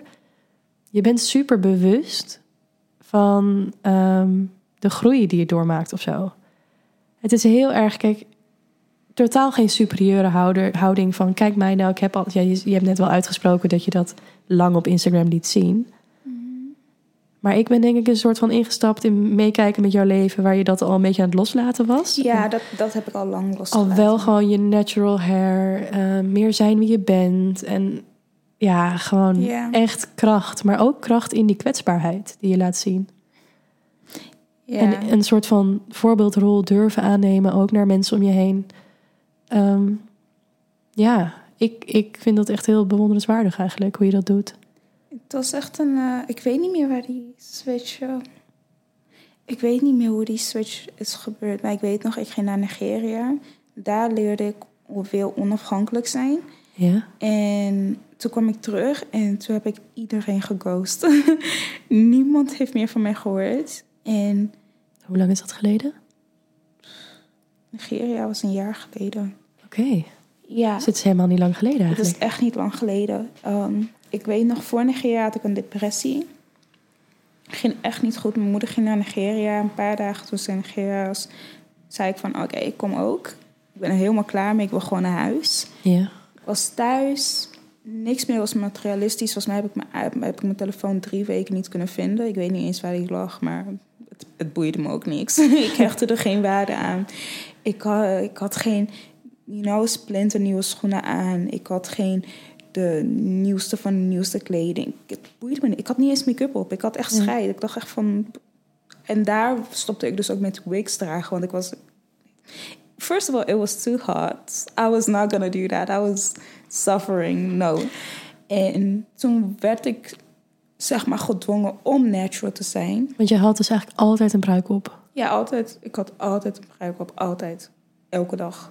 Of ik had mijn haar braided of een pruik. En, um, Vanaf welke leeftijd ongeveer? Sorry? Vanaf welke leeftijd? Wow, volgens mij begon ik echt te experimenteren met pruiken toen ik uh, 16, 15 was. Oké. 16, ja, zoiets. 17 misschien. Klopt het dan dat het een beetje samenviel? Want je zei net die hele donkere jeugdperiode was ongeveer tot je veertiende. Mm Dat daarna dat je bijvoorbeeld ging met je uiterlijk ging experimenteren? Ja, dus uh, toen begon ik mijn wenkbrauw te tekenen, mascara. En nou, ik werd er tot mijn verbazing heel erg goed in.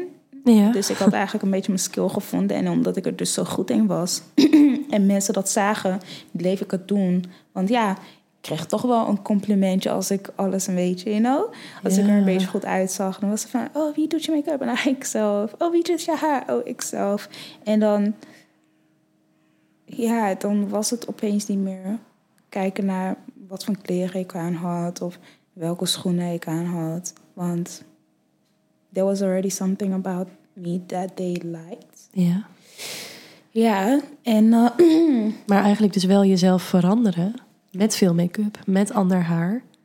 Ja, ik maar het was ook een soort... Ik, ik vind dat een beetje dubbel, want het is ook zelfexpressie. Het is ook gewoon laten zien wie je ook bent. Ja, zeker weten. Want ik, ik zeg niet dat ik het deed voor anderen, absoluut niet. Want ik, er was ook echt een periode waar ik het super leuk vond... om uren voor de spiegel te staan, mijn haar te doen ik vond het uiterlijk zo leuk. Gewoon ermee Want dat is denk ik ook goed. dat mag er ook zijn. Ik vind dat tegenwoordig wordt er ook wel meteen gezegd van iemand met heel veel make-up op of iets. oh, dat is zo slecht. Dat die houdt niet van zichzelf. Die heeft een masker op. Nee, je mag het ook gewoon echt een passie van je zijn en denken. Ja. Ik vind het gewoon mooi. Ik vind het leuk om er nu zo bij te lopen. Dan, ja, ja, precies. Dat, dat had ik. Uh, ik had wel echt van dat ik het echt leuk vond. Ja. En. Uh, op een gegeven moment was ik het zat. Ik weet niet meer. Ik werd wakker. Ik had geen zin om mijn haar te doen. Ik had geen zin om make-up te doen. En ik liep steeds vaker rond. Nou, ik, ik ging toen niet meer naar buiten. Want ik had dus die depressie. Dus ik was veel binnen. Ja. Maar... Um, want hoe kwam je toen weer van dat punt... Het ging eigenlijk goed. Je kreeg complimentjes. Je zat best lekker in je vel, periode. Hoe kwam je dan op het punt dat je weer depressief werd? Self-acceptance. Ik denk hoe, hoe erg je het ook probeert te ontlopen ja. As long as you don't like yourself. Maakt niet uit wie jou wel mag. Maakt niet uit wie wel met jou om wil gaan. Maakt niet uit, weet je, wie jou wel mooi vindt of niet. As long as you don't like yourself, you're not getting anywhere. Nee. Dus eigenlijk was het al die tijd alle fasen doormaken van of geen vrienden en je slecht voelen. Wel vrienden en je slecht voelen. Geen complimentjes, je steeds slecht voelen. Wel complimentjes, maar je voelde je ook nog slecht en leeg. Ja, precies. En ik denk dat in een depressie, normaal gesproken is een depressie zeg maar voor mensen veel huilen, veel emoties, veel de de de de de. Maar ik had echt gewoon. Toen begon licht weer te schijnen. Het was echt gek, want ik had in mijn depressie zag ik licht. Het was echt raar. Maar ik had, ik, ik, mijn bed ja, dat is dus zeg maar jouw raam. En mijn bed lag er dus zeg maar tegenaan. En ik, als ik lig, dan kijk ik echt gewoon rechtstreeks naar de wolken toe. Ja. En dan ging ik gewoon figuurtjes zoeken en zo. Maar ik zag weer licht. En um, had ik muziek op, gewoon, you know, easy muziek. Even voetje vrij tussendoor. Plastic. maar um, ik keek, ik begon steeds meer over mezelf te ontdekken. Ik begon meer boeken te lezen. Ik weet nog, ik had. Um, uh, ik weet de naam van een boek niet meer, maar dat was ook zo'n self-discovery kind of book. Maar um, het liet me zoveel beseffen over mezelf, waarvan ik dacht van, oh wow, eigenlijk kan dit verklaren waarom ik me zo voel. Nou, dus ik lag steeds veel meer in bed. Ik ging niet naar school. Ik, was echt volgens mij drie maanden niet naar school geweest. En uh, als ik wel op school was, ging ik alleen maar huilen. Ik kon echt op de gang lopen en opeens, opeens huilen. opeens, uit het niets. En uh, toen heb ik ook gewoon tegen mijn docent gezegd... ik denk niet dat het handig is voor mij om naar school te komen. Kap ermee, ABC. Maar um, ja, ik, uh, ik, ik lag dus heel vaak in bed. En ik ging gewoon dingen realiseren van... ik vind het eigenlijk echt... Um, ik vind mezelf eigenlijk niet leuk. Ik, ik vind mezelf gewoon niet leuk. Ik ben niet blij met waar ik ben nu. Ik, ik, ik draag kleren die ik helemaal niet mooi vind, maar ik draag ze alleen zo omdat andere mensen ze dragen. Want het was echt trending om alles van de zagen aan te hebben. En als hij, ik vind een zagen niet eens een leuke winkel. En ik, uh, ik, ik begon gewoon steeds meer dingen over mezelf te beseffen. En the top of my list was gewoon terug naar huis. En huis was Nigeria. En toen ben ik daar geweest. En hij just... Niks boeide meer. Ik had geen, ik had geen druk van... Oh, ik moet nu wel echt met mensen gaan hangen, anders vergeten ze me. Of, um, oh ja, die mag me niet. Of Um, ik krijg niet genoeg likes op mijn foto's. Of niks deed er meer aan toe. I was free, I was gone. Ook al had ik ruzie met iemand, ze konden me niet vinden, want ik was niet daar, weet je. Dus ik had echt, ik had geen stress. En social media was geen probleem. Mijn omgeving was geen probleem. Want ik woonde natuurlijk in Leeuwarden, dus I didn't see any black people. It was, everything was just white people. En um, the black people that do live there, they don't act like black people. So I'm like, I'm not feeling at home here. En uh, Nigeria heeft me echt goed gedaan. Toen kwam ik terug en niks boeide me meer. Het was echt... zei net, black people don't act like black people there. Ja. Wat bedoel je daarmee? Ik denk dat je, ik denk, ik denk bijna niet dat jij gaat begrijpen wat ik bedoel. Maar je Daarom hebt... vind ik het juist leuk dat je het uitlegt. ik vind dat, ja, ik vind, ik denk dat heel veel, ik spreek namens heel veel mensen als ik zeg dat er zijn bepaalde black people die zich voordoen als een andere nationaliteit. Dus um, ik had, zeg maar, in mijn stad had ik best wel veel, had ik best wel veel um, ongelezen. Ja die dachten dat ze Portugees was of Surinaams. En dan denk ik van. There is not, they don't represent nothing of their culture, nothing, nada, niente. En het was allemaal bad girls club kind of vibes. Ze wilden allemaal the baddest of them all zijn. Altijd in messy situations, altijd fighting, this, that, that, that, that. En I was Mm. And that was not the type of, you know, black people that I wanted to, to be around. Ja. En, en welk type wel? Wat zijn dan kenmerken of iets waarvan je dat... Ik ben nu dus in Amsterdam en ik dacht dus toen ik naar Amsterdam ging van... Oh ja, ik, ik ken al heel veel mensen. Ik heb al mijn groepje. Nu ben ik hier. I didn't see any of them. Ik praat met niemand. Het, het is, ik ben echt mijn eigen groepje weer aan het ontdekken. Maar ik merk dat ik me heel erg... Um, heel erg fijn bij creative black people. Yeah. And um, people that know a lot of about their home, their traditions, their they, that speak the language. Dus ik heb, um, ik heb een paar Nigeriaanse vrienden die gewoon nog hun taal spreken, die regelmatig nog naar Nigeria gaan, yeah. die um, dat dat stuk van zichzelf er gewoon echt mag zijn, ondanks dat, je dan in Nederland woont. Ja. Dat ze dus nog steeds hunzelf zijn, ondanks dat ze in Nederland wonen. En dat is iets waar ik echt naar op, ik kijk er echt naar op en ik denk echt van, wow, I wish I was you when I was younger.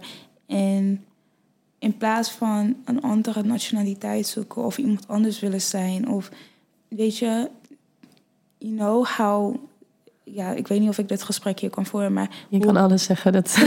hoe black people neergezet worden vaak is, you know, een beetje de angry black girl, or the, the, the bad one, or this or that. En dat waren ze echt... Ja. Dat waren ze echt aan het representeren. En that's not how I... Even though that's people, how people already look at me, that's not who I want to be. So just because that's how people already look like at me I'm not gonna act like it. En ik had echt het gevoel dat dat is wat, waar ze... Ik weet niet wat ze nu doen, maar toen destijds was dat vooral wat ze deden. It, maybe it takes a really strong person, maar Ja. ik denk ook niet dat ze bezig waren met dicht bij zichzelf blijven. En Nee, dat is misschien ook zo. Misschien niet eens beseffen wat ze eigenlijk neerzetten of wat voor. Nee, ik denk ook niet dat ze dat beseffen. En het was altijd grof taalgebruik. En dat zijn echt dingen wat mijn oren beschadigen. Ik kan daar zo niet tegen. Nee. Het is echt, ah, oeh, ik cringe er helemaal van. Maar, en dan ook met elkaar vechten. Het is niet eens van um, black against white. Het was echt black against black.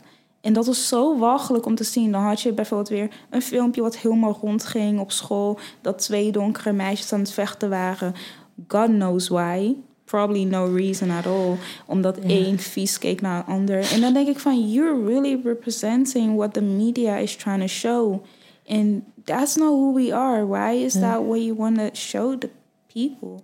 Je bent ze eigenlijk gewoon nu gelijk aan het geven. En Ja. dat zijn... ehm, Maar ook dit stuk vind ik eigenlijk al heel erg om te horen. hè, Want je zegt, je bent ze eigenlijk gelijk aan het geven.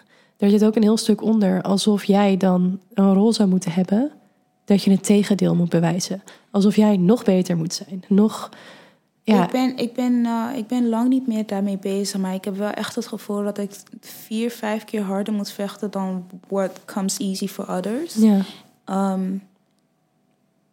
ik word minder snel geaccepteerd. Ik krijg minder snel een baantje. Ik krijg minder snel de opportunities die anderen wel krijgen. Mijn moeder vroeg me laatst nog eh, van... Why is it that everything comes so hard for you?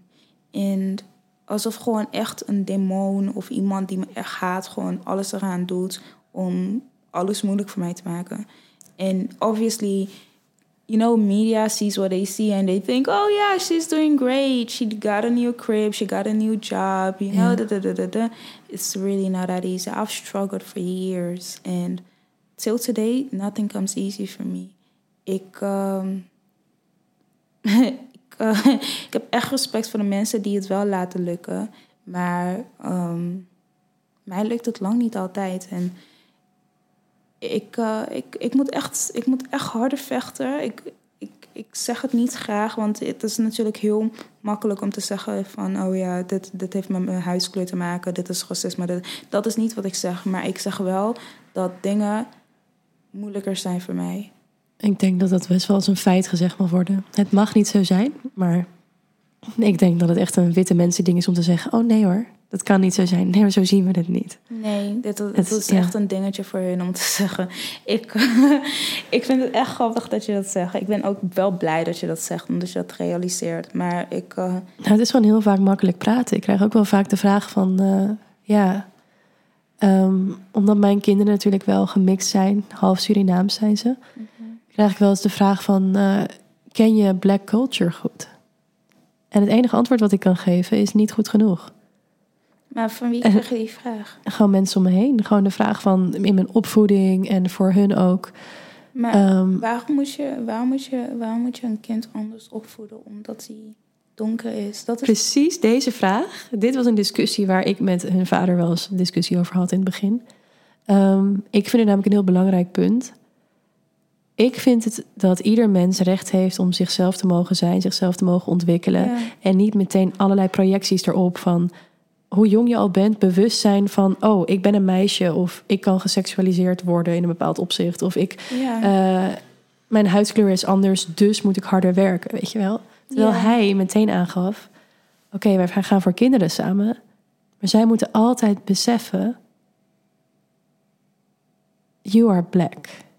Weet dat. Altijd. Dus hoe jong ze ook zijn, geef ze dat mee. Zij moeten keihard werken. Zij moeten harder werken dan alle witte kinderen om zich heen. Kijk, and I do not disagree with that. And I wish that that was something my parents taught me as well. Maar Wel dus dat het wel bewust gemaakt werd. nou, Ik vind het dus heel moeilijk, want zij zijn nu twee en drie. ja, en dat snap ik. Ik voed ze eigenlijk vooral alleen op. Dus het is mijn taak als witte, blonde, bevoorrechte vrouw. ja, meer kan ik er niet van maken. Om dat dan wel zo goed mogelijk in een opvoeding mee te nemen. Maar ik kan dat gevoel... Kijk, ik kan niet zeggen ik weet hoe het is. Dus Ja, ik kan ze niet zeggen van... Hé, hey, weet je, mama heeft vroeger dit en dat meegemaakt. En weet dat je goed genoeg bent. Het doet er niet toe, maar keerzijde, dit is mijn ervaring, wat dan ook. Kan ik niet bieden. Ik, uh, ik denk dat je sowieso in een ander land moet je... Stel jullie wonen in Suriname of in uh, Afrika. Dan Ja. misschien had je wel de vrijheid om dat niet te zeggen.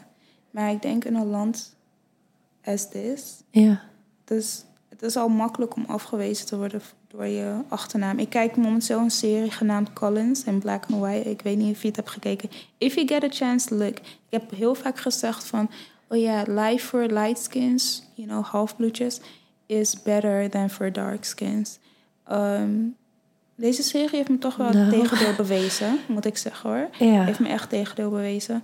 Ehm, ze worden misschien socially more accepted, maar you know, career-wise is het ook hard voor hun. ja. Maar ehm, Ik vraag me wel heel erg af wat, of jij misschien al tips hebt van.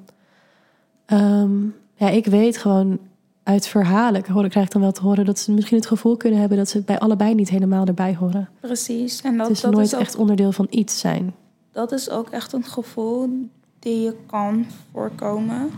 Ik denk, ehm, ik ben natuurlijk zelf geen leidskin, maar ik, eh, ik ben door een Nederlandse man opgevoed en een Ja. donkere vrouw. En eh, ik, eh, ik merk toch wel dat ik nergens bij pas vaak. Ik ben geen halfbloedje. Maar mijn stiefvader heeft me wel Nederlands opgevoed. Gewoon aardappel met gehaktballen, eh, fietsen, Ja. na eten, even, even een blokje omfietsen. Ehm, bij opa en oma slapen en met opa en oma een zwembad. En bij, eh, weet je, en Fries praten. Dus ik heb, eh, ik heb een deel meegekregen, waardoor als ik nu dus met zwarte mensen ben, dat ik niet weet hoe ik bij hun moet zijn. Ehm, Omdat, je te vernederlandst voelt of zo? Of nou, qua niet per se, maar omdat ik er gewoon tussenin zit. Hun zijn Ja. natuurlijk ja, heel hard en hebben vanuit huis al meegekregen van you're black. Ja. Ik heb vanuit huis niks meegekregen. Ik heb gewoon whatever was handed to me, I took. So, Dus het verschil is eigenlijk, jij werd in die boze buitenwereld neergezet en hebt zelf moeten ondervinden, huh, ik word er niet bij of ik word niet geaccepteerd. ja, Misschien ligt het aan dit of dat. Of, Ja, dus misschien ook in Leeuwarden. Daardoor paste ik dus nooit bij eh, de black kids. Maar ik paste Ja. ook nooit bij de white kids. So it was always like... Oké, maar dan wat moet ik doen? ja. dus, uh, oké. so, Maar als jij mij een tip ga- kan geven, want ik probeer nu alleen maar bij hun al heel erg te werken aan hun eigen zelfbeeld. Dus in de spiegel altijd, ik ben knap, ik ben lief, ik ben sterk, ik ben slim. Weet je wel, dat ze dat tegen hunzelf gaan that's zeggen. good. Elke dag. En good. daarin benoem ik geen huidskleur. Ehm, maar het is wel duidelijk, hun vader en hun moeder zien er totaal verschillend uit. En zij lijken op allebei niet echt. Ik heb zelf nooit kinderen gehad. Thank God. maar ehm, ik, ik, ik zou je graag een tip willen geven. Ik weet het niet. Ik, het is natuurlijk heel makkelijk praten voor mij om dit, dit, dit. Maar ik persoonlijk, ik vind dat je iedereen gewoon zichzelf moet laten ontwikkelen. En ehm, wat je man, wat, wat je ex-man zegt, daar zit, daar zit wel een kern van waarheid in. Dat je ze wel gewoon vanuit huis al moet aangeven van... Zo Ik denk- kijken mensen Ik denk dat de klap dan, daardoor is de klap buiten veel minder. Ja. But, Maar je wil ze ook niet hun onbezorgdheid wegnemen, snap je? nee, dat sowieso niet. En daarom zeg ik, de, de, de, de light skin life, Ja. especially when you're small, is better. Um, Omdat het dan niet zo groot verschil... omdat het niet zo'n groot verschil is. Vaak zijn light skins, ja, zijn misschien één tintje. Weet je, dat is hetzelfde tintje wat, wat white people krijgen als ze even naar de zonnebank gaan. Dus daar zit dan niet een huge verschil in. Ja. Waardoor ze socially op school, et cetera, makkelijker geaccepteerd worden. But when it's the dark kid, it's harder. So Ja.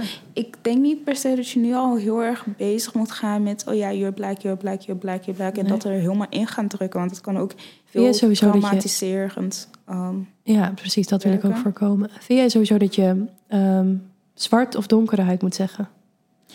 zwart. Wel zwart? Maar ik, ik, I don't make a big deal out of it. Ik heb, ik heb er zelf ook een tijdje mee gestruggeld hoor. Ja. Want ik zei heel lang blank en toen werd ik con- continu gecorrigeerd door mijn vrienden. Het is, het is wit. wit. Ja, wit. Maar When it comes to black, precies, dat, daarom just- vraag ik het je van wat is... Wat I just, I just say black. I don't even go... Ik ga niet eens meer switchen naar Nederlands. I Nee, want in het, in het de- ja, dat vind ik dus altijd de vergelijking die ik altijd maakte. Ook om het uit te leggen naar de mensen, de witte mensen om mij heen. Ehm, in het Engels zeg je toch gewoon black and white. Ja. Waarom maken we er in het Nederlands wat anders van? Maar ik vind dus, ik voel bij mezelf een ongemak op zwarte mensen. Ik ook. En ik weet niet waar dat vandaan komt. Dus als ik, in het Nederlands zwarte mensen zeg, witte mensen niet. Dat is logisch in mijn vocabulaire, maar zwarte mensen. Om het op die manier te benoemen of zo, Nee, ik voelt dat ik bijna racistisch. Terwijl ik dat dan helemaal niet zou willen. Dus ja, hoe moet je ik dat... zeg vaak ook nog gewoon donker. Ik, eh, daarom zeg ik dus, ik, Je I'm weet not, het I'm not. Ik ben niet- I, sometimes I feel like, oké, ik ben gewoon donker van huidskleur. Maar soms praat ik met, you know, with black people. And there's so much I still need to learn. And. I'm black. En dat is, is gewoon, is gek. Because how am I black? But I don't know anything about being black. So dat is wel iets waar ik mee struggle. En dat is nog steeds iets wat ik, wat ik leer. Ehm, en ik heb natuurlijk gewoon een veilige omgeving. Godzijdank, ik heb een veilige omgeving waar ik eh, mag leren en waar, Ja. ik, ehm, waar ik de ruimte krijg om fouten te maken, maar ook op een, gewoon op een nette manier gecorrigeerd te worden. Ja, maar ik denk ook Oh. zeker met een onderwerp als dit of wat dan. Dat is zo belangrijk om er juist wel over te blijven praten. Want soms weet je het allemaal gewoon niet. Soms weet je het inderdaad niet. En dan weet je, soms. Ik zit ook in bepaalde Facebookgroepen en dan zegt een, een white girl zegt dan ehm, iets wat ze bijvoorbeeld niet zou moeten zeggen. En dan wordt ze het al van alle kanten wordt ze aangevallen. Maar Ja. dan denk ik van, that's the same mistake I would have made. Maar jullie zouden mij niet zo snel aanvallen. Het is gewoon, Ja, maar jij hebt het recht om, het, om de fout te mogen maken. Dat is wel, ja. ja, Ja, ik snap ik, ik, het. ik kan het niet En goed uit. Ja, dit is weer een gevoelsding. Ik denk dat dat weer gewoon mijn struggle is, doordat ik, you know, door white en black ben opgevoed. Ja, Ik vind het heel, ja, ik vind het nog steeds heel moeilijk. Ik, ik kan soms nog steeds mijn plekje niet vinden. Ik zei het laatst ook tegen mijn vriend van, ja, ik, ik weet niet wat het is. Ik voel me bij black people niet black en ik voel me bij white people niet white. nee. En ik weet gewoon niet waar ik bij hoor. En ik, ik kan gewoon mijn eigen plekje, mijn groepje niet vinden. nee. Dus eh, misschien sluit ik me ook aan bij Lightskins. Maar ja, moet je, dat, dat vind ik dus een beetje moeilijk in dit hele verhaal. Moeten die groepjes er zijn? Is dat nodig? Het, het moet niet. Maar Want ik denk op het moment dat gewoon als je genoeg over dingen kan praten en kan aangeven van hé, hey, maar dit hierin voel ik me niet gezien of niet gehoord of dit ben ik nou eenmaal, accepteer me zoals ik ben. Als je dat soort dingen met elkaar hebt, doet het er dan echt toe? nee, dat is niet Of is het meer gewoon I het- I think it's the wrong timing. Ik denk dat het gewoon nu... Het is... um, everybody is, you know, they're really waking up. Ja. on the whole Black Lives Matter. En I'm, I'm really proud and happy to see. Maar om nu zeg maar...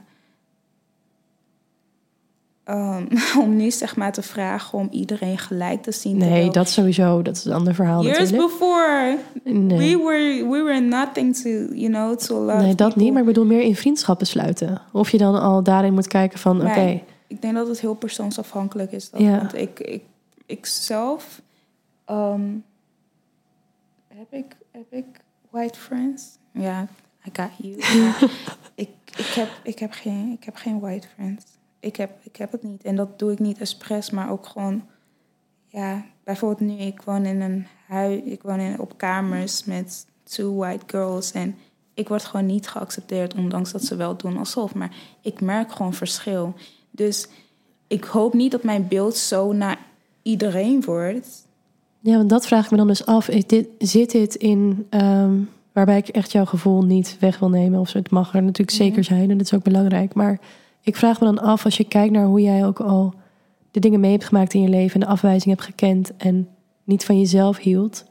Of dat dan ook iets is wat je heel snel naar boven haalt van, oh nee, het zal wel door mij komen. Of het zal, ik zal wel niet goed genoeg zijn. Of ze zullen wel iets tegen me hebben.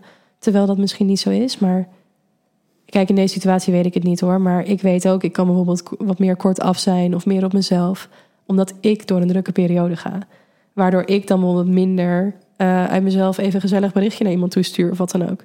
Die persoon kan tegen mij zeggen: Oh ja, ben ik niet meer goed genoeg? Ben ik niet meer leuk genoeg? Ben je me vergeten? Mm, Maar iemand die heel lekker in zijn vel zit, zal dat niet zo snel aan mij vragen, want die is druk met zijn leven leven, weet je wel? ik dat, zit ook lekker in mijn vel. Waardoor ik Ja. dus niet denk dat dit komt omdat door wat ik heb meegemaakt. Ik denk Nee. dat dit echt gewoon is wat, ik, wat het is en Ja. hoe het voelt.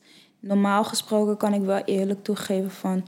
Oh ja, dit komt echt hierdoor. Ja. Ik was gisteren op werk en ik was best wel, you know, moody. En ehm, mijn vriend kwam in mijn pauze met mijn lunchen en hij zag dat natuurlijk. En hij zei van, komt het door, zeg maar, je thuissituatie momenteel? En toen zei ik van, nee, ik denk het niet. Want ik ben gewoon, nadat jij weg bent gegaan, was ik gewoon oké. En hij, you know, I felt great and uh, nothing was going on. Maar zodra ik op werk kwam, was ik echt moody en niemand moest tegen me praten. Maar het kan wel zo zijn dat ergens in mijn achterhoofd, ergens ver weg, denk ik nog wel aan die situatie. Ja. En denk ik van, oh, wat een shit situatie. Ja, en precies. dan, waardoor ik nu heftiger reageer op andere mensen dan dat ik normaal zou doen. Ja. Dus ik ben wel bewust van, zeg maar, de, de kind of energy I'm feeling. ja. En Want dat is ook wat ik bij jou dus zo bewonder. Dat aan de ene kant super bewust en toch betrap je jezelf nog weer op het gedrag wat je niet wil hebben. Maar je ziet het, dus je groeit er weer in. Of zo. Ja, het is constant mezelf ook corrigeren. Het is niet Ja, alleen corrige- eh, dat andere mensen me corrigeren, maar dat ik mezelf ja corrigeer. hè? dat zie ik jou en dat hoor ik jou ook heel vaak doen. Dat je Ja. gewoon echt erop op terugkomt van... oh nee, hoe ik dat heb gedaan of hoe ik dit heb gezegd. Dat was ik niet. Dat was ik niet, Nee. nee. Maar dat, that's growth. En Is dat ook die self-love waar je het over had? Dat dat gewoon echt onderdeel is van dat hele ontwikkelingsproces... van jezelf accepteren, van jezelf houden... en Ja, ja, ik, de beste ja. versie willen zijn? Ja, ik denk het wel. Ik denk dat ik, eh, ik, ik... Ik heb natuurlijk thuis een hele lange tijd thuis gewoond met eh, en bepaalde trauma's opgedaan. En ik denk dat heel veel dingen die ik nu nog doe, gewoon trauma-response zijn. Mhm. En daar probeer ik uit te vallen. Ik wil, ik wil groeien in een vrouw zonder. Ja, weet je, iedereen heeft trauma's, maar ik Ja. wil niet meer reageren op ze. Ik wil reageren uit mijn eigen emotie, uit mijn eigen gevo- ja, gevoelens, emoties zijn hetzelfde. Maar, ik wil, ik wil ja. zelf reageren zonder dat uh, mijn trauma's impact op me hebben. Dus Ehm, ook later wanneer ik kinderen heb. Ik merk ook echt dat ik kijk naar mijn moeder. Ik hou van haar. Ze is geweldig. Maar heel veel dingen die zij toen destijds tegen mij heeft gezegd... en heeft gedaan of niet gedaan... dat, Geef je je generatie door. Het vormt jou. dat precies, dat, dat, dat projecteer ik uiteindelijk ook aan mijn kinderen. Dat deed ik ook uit een lange tijd op mijn broertje. Ja. En toen betrapte ik mezelf erop. En sindsdien heb ik echt tegen mezelf gezegd... ik ga al mijn trauma's ga ik wegwerken. Ik wil het niet. Ik wil niet dat mijn kinderen dezelfde trauma's en da, da, da, da. Ik wil mooi een healthy relationship. Ja. Ik zie ook haar relatie met mijn vader en dan mijn vader, mijn stiefvader. En dan denk ik van, dit is niet de relatie ik wil, die ik wil met mijn vriend. Dus ik ga werken aan mijn trauma's. Daarom is onze communicatie heel open. Wanneer ik iets doe wat hij niet leuk vindt, dan is het van, hé hey Lisa, je deed... En het is echt op een gezonde manier. Het is, hé hey Lisa, je deed dit en dat. En ik vond het eigenlijk niet zo chill, want ehm, het, het kwetst mij gewoon. Hij is ook heel open over zijn emoties. En dan zeg ik van, oh, I'm sorry. Ik had het eigenlijk niet door. En eh, het zal gewoon nooit meer gebeuren. Of ik er of volgende keer aan denken. Ja. En bij ons is het dan ook gelijk dat het nooit meer gebeurt. Dus dat is zo chill. En Maar dat voelt ook echt altijd als ik je over hem hoor praten. Of als er dingen zijn en zeg je... uh had mijn vriend ook al tegen me gezegd. weet je? wel. Dan denk ik, Ja. ik ben zo... Dat heb ik ook al vaker gezegd. Ja, ik ben zo blij voor je dat hij in je leven is. En die spiegel durft te zijn. En dat jij er ook voor open staat. Want jullie zijn elkaar echt zoveel aan het helpen. ja, heel veel gegroeid. Ja. Heel veel. Ik onderbreek deze aflevering hier omdat ik meer dan twee uur met Elisabeth gesproken heb. En het eerste deel waar je net naar geluisterd hebt, ging heel erg over haar levensverhaal en over waar haar trauma's vandaan kwamen. Dit tweede deel, wat je nu kunt luisteren, of op een ander moment wanneer je de tijd voor hebt, gaat heel erg in op haar huidige relatie. Ze is namelijk, ondanks haar trauma wat ze heeft opgelopen in haar leven, ineens wel in een hele gezonde relatie terechtgekomen. Tenminste, dat voelt zo voor haar. En ik vind dit heel inspirerend en we hebben daar ook nog een hele tijd over gepraat. Dus in deel 2 van dit gesprek is daar veel meer over te horen.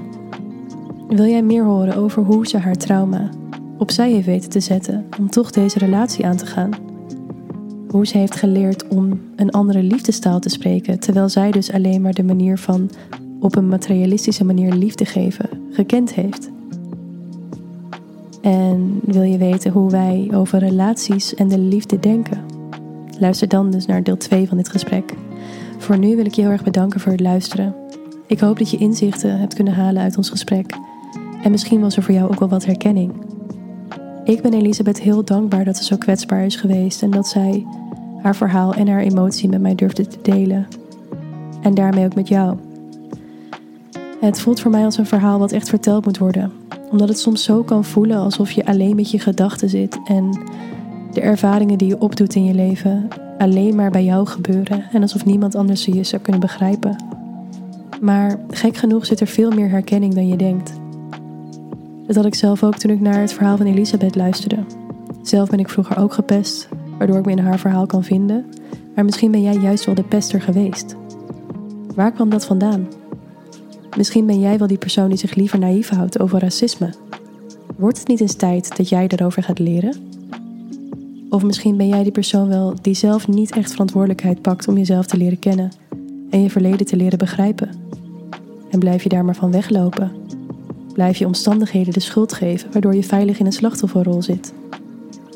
Hopelijk heb je door dit verhaal ook kunnen inzien dat jij de verantwoordelijkheid hebt om je trauma niet aan de volgende generatie door te geven. Niemand heeft een excuus om niet te blijven ontwikkelen en wat van het leven te maken. Er is echt heel veel mogelijk, maar je moet het wel zelf doen. Oké, genoeg gepraat voor nu.